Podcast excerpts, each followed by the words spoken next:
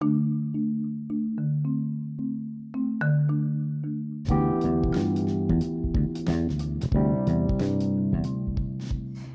σου, καλώς ήρθες στο Star You.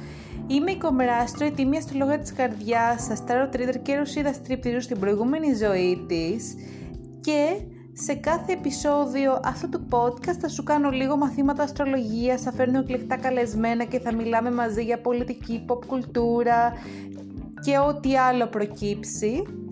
Αν θες να στηρίξεις αυτό το podcast μπορείς να βρεις το link μου στην περιγραφή του podcast ή στην περιγραφή κάθε επεισοδίου που μπορείς να κάνεις μια μικρή δωρεά.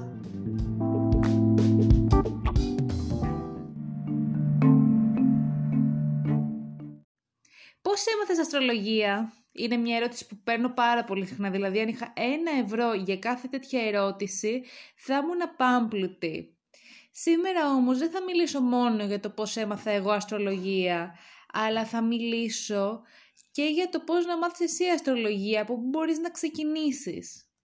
Θέλω να κάνω ένα disclaimer ότι τα βιβλία που θα αναφέρω είναι στα αγγλικά γιατί δυστυχώς δεν γνωρίζω πολλά βιβλία αστρολογίας να έχουν μεταφραστεί στα ελληνικά. Οπότε αγαπητά μου ελπίζω να ξέρετε αγγλικά, να το έχετε με τα αγγλικά γιατί εγώ δεν ξέρω προσωπικά πολλά βιβλία αστρολογίας να έχουν μεταφραστεί στην ελληνική αγορά και είναι μαλακία αυτό και είναι μαλακία, πρέπει να ξέρουμε κι εμείς. Θα ξεκινήσουμε το προσωπικό μου ταξίδι. Εγώ ουσιαστικά από παιδί ήμουνα πάρα πολύ διαβαστερή, ήμουνα κολονέρντουλο και τώρα κολονέρντουλο είμαι και πολύ περήφανο μάλιστα, δεν το θεωρώ κακό αυτό. Οπότε εγώ διάβαζα διάφορα περιοδικά, ήταν και τότε η χρυσή εποχή των περιοδικών εκεί στα Zero Zero που πραγματικά κυκλοφορούσαν περιοδικά για τα πάντα. Και θυμάμαι ότι ο πατέρας μου έπαιρνε πολύ συχνά άστρα και όραμα. Και εγώ καθόμουν και τα ξεφύλιζα. Και μάλιστα οι γονείς μου ανησυχούσαν ότι εγώ θα πάω να τα πιστεύω αυτά τα πράγματα. Ηρωνία το ξέρω. Οπότε μεγάλωσα και ήξερα κάποια πράγματα για τα ζώδια. Έπειτα όταν έφτασα στα 21 είχα μια φίλη που ασχολιόταν πιο πολύ με αυτά και μου μαθετίνει χάρτες και σε μια δουλειά που έκανα σε μια εταιρεία marketing τότε, μια συνάδελφος μου είχε κάνει το χάρτη και κατάλαβα ότι έχω σέλνει στον καρκίνο και στην αρχή είχα στραβώσει μάλιστα γιατί μέχρι τότε οι τοξικές σχέσεις στη ζωή μου ήταν γυναίκες καρκίνη και ήμουν λίγο σε φάση Ιου, γιατί αυτό το πράγμα, αλλά γελάει καλύτερα ποιος γελάει τελευταίος και αυτό ισχύει πάρα πολύ στην αστρολογία. Και έτσι άρχισα σιγά σιγά και εγώ να μαθαίνω και να διαβάζω αστρολογικούς χάρτες, μάλιστα. Στα 22-23 πολλές φορές όταν ε, γίνονταν πάρτι, π.χ. έκανε μια συμφιτήτρια μου από το μεταπτυχιακό πάρτι, εγώ καθόμουν και τους διάβαζα τους χάρτες. Και ήμουν ας πούμε η ατραξιόν, αυτή που ξέρει πάντα από ζώδια. Οπότε τι έχει συμβεί, πώς ξεκίνησα να το παίρνω λίγο πιο σοβαρά και επαγγελματικά. Το 2019, που μάλιστα τότε βίωνα την επιστροφή Δία, δεν θα πω πάρα πολύ εξειδικευμένα για την επιστροφή Δία, απλά θα πω ότι είναι μια φάση στη ζωή μας που προκύπτει κάθε 12 χρόνια, στα 12, στα 24, στα 36, όπου ο Δίας κάνει, επιστρέφει τέλος πάνω στην γενέθλια του θέση και εκεί σου έρχονται πάρα πολλές επιφυτήσεις, ουσιαστικά καταλαβαίνεις πολλά κομμάτια της φιλοσοφίας που μέχρι τότε αγνοούσες. Θυμάμαι τότε το 19, τον Ιούνιο, εγώ είχα κουραστεί και είχα στεναχωρηθεί πάρα πολύ με τις δουλειές γραφείου που είχα κάνει. Δηλαδή νιώθω ότι δεν μου ταιριάζουν, θέλω κάτι πιο freelance. Σε κάποια φάση με βάρεσε μια επιφύτηση. Αυτό ακούς και σαλονικιώτικο είναι το μεταξύ, με βάρεσε μια επιφύτηση και είπα ότι έχω βαρεθεί λίγο τα ακαδημαϊκά, τα επιστημονικά θέλω κάτι πιο ας πούμε μαγικό, κάτι λίγο πιο witchy.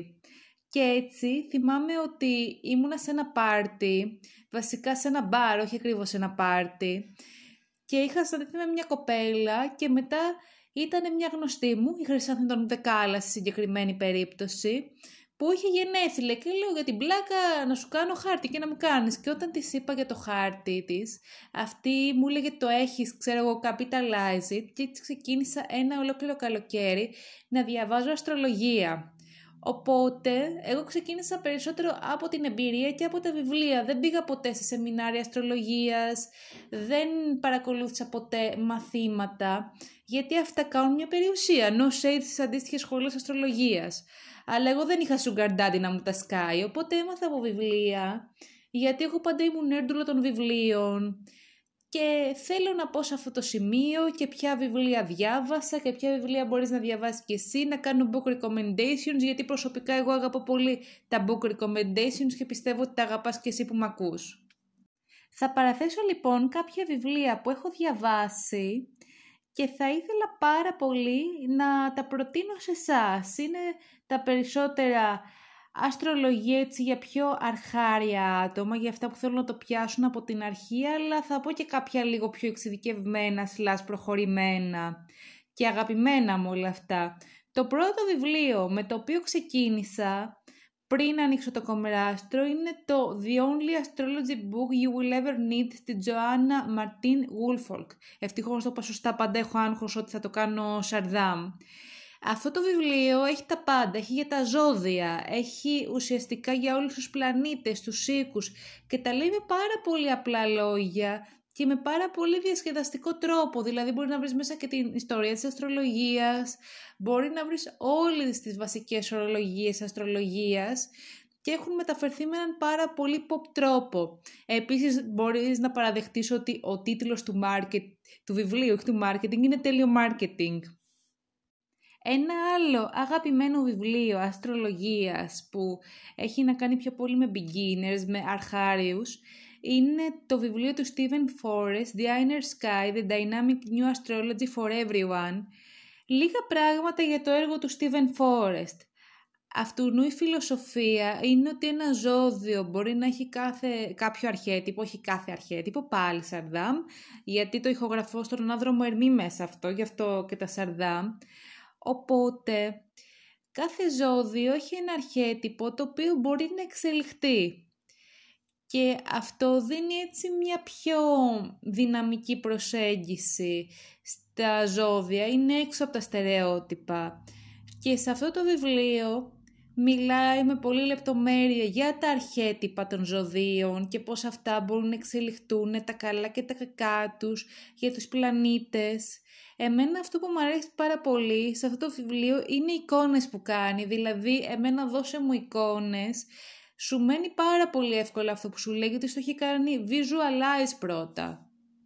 Ένα άλλο υπεραγαπημένο βιβλίο αστρολογίας έτσι για πιο αρχάρια άτομα, για beginners, είναι της April Elliot Kent, το The Essential Guide to Practical Astrology αυτό το βιβλίο και αυτό έχει πάρα πολύ μεγάλη ποικιλία για τα ζώδια, για τους πλανήτες και αυτό που μου αρέσει συγκεκριμένη συγγραφέα, η οποία είναι η Λιονταρίνα by the way, είναι ότι έχει ένα πολύ διασκεδαστικό τρόπο να τα γράφει, δηλαδή είναι και λίγο comedian. Επίσης και αυτή κάνει πολύ ωραίες εικόνες, αναλογίες, δηλαδή δεν βαριέσαι ποτέ με αυτό το βιβλίο, πάντα θα σου πετάξει έτσι μια αστεία εικόνα. Έχει έναν πολύ φρέσκο τρόπο γραφής.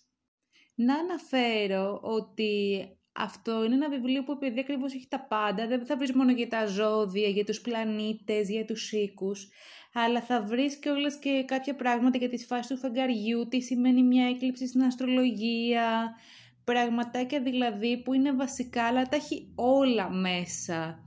Είναι ένα βιβλίο πολύ μεγάλο, αλλά και πολύ διασκεδαστικό. Και τώρα θα μιλήσω για τα πιο εξειδικευμένα βιβλία που μου αρέσουν. Καταρχάς, αν κάποιο άτομο από τα κροατά από εσά θέλει να ασχοληθεί με τις προβλεπτικές μεθόδους αστρολογίας, με τις διελεύσεις που το μεταφράζουμε στα ελληνικά, ένα βιβλίο που συνιστώ και είναι πάρα πολύ έτσι λεπτομέρειες και educational είναι το βιβλίο του Robert Hunt, ε, Planets in Transit. Αυτό που έχει σαν ένα πολύ μεγάλο ατού το βιβλίο του Χάντ είναι ότι έχει πάρα πολύ λεπτομέρεια, δηλαδή δεν σε αφήνει με ερωτηματικά. Έχει όλα τα ενδεχόμενα, έχει όλα όσα χρειάζεται να ξέρεις. Βέβαια, για μένα, ο Χάντ είναι λίγο στριφνός στον τρόπο που εκφράζεται, έχει μια αυστηρότητα Και αυτό είναι λογικό γιατί οι αστρολόγοι τώρα των 80s, είναι πιο αυστηροί στην έκφραση. Εντάξει, είναι και boomers κιόλας. Ένα βιβλιαράκι που είναι όμως πιο ελαφρύ και πιο διασκεδαστικό είναι το Moonology της Γιασμίν Μπολάντ. Υπάρχει και μάλιστα και μια τράπουλα ταρό που έχει να κάνει με αυτό το βιβλίο. Είναι νομίζω στην ίδια σειρά. Αυτό το βιβλίο αναφέρεται στο πώς να αξιοποιήσεις τις νέες σελήνες και τις πανσελίνου με το καλύτερο τρόπο. Έχει και τα πολύ απλά αστρολογικά facts, αλλά δίνει και tips από τον κόσμο των tarot, από τον κόσμο του witchcraft και έτσι είναι ένα πιο holistic βιβλίο που θα λέγαμε.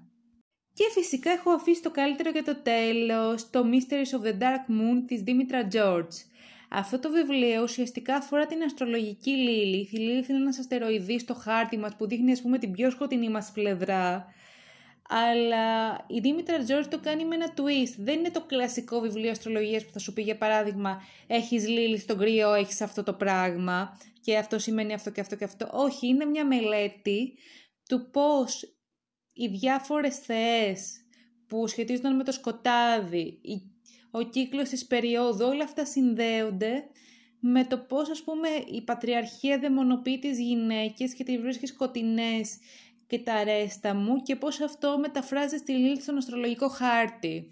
Αυτό βέβαια, αν απλά έχεις ένα ενδιαφέρον για τα gender studies, δεν έχει πολύ εξειδικευμένη αστρολογική ορολογία, οπότε είναι κάτι που μπορείς να παρακολουθείς. Δηλαδή, it's cool, δεν χρειάζεται να έχεις τρελές γνώσεις, απλά είναι πιο εξειδικευμένο γιατί αν θέλεις να διαβάσεις ένα δοκίμιο πάνω στη Λίλη στην αστρολογία, είναι αυτό μέσα στο μενού.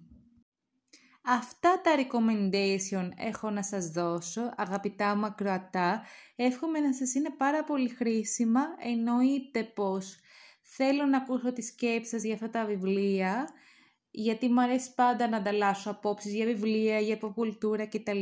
Μπορείτε να μου στείλετε ένα DM στο Instagram ή στο Facebook, κομμράστρο και στα δύο και στο TikTok. Έχω και TikTok πλέον, ναι. Αυτά είχα να σας πω πολλά πολλά φιλάκια. Τα λέμε την επόμενη φορά.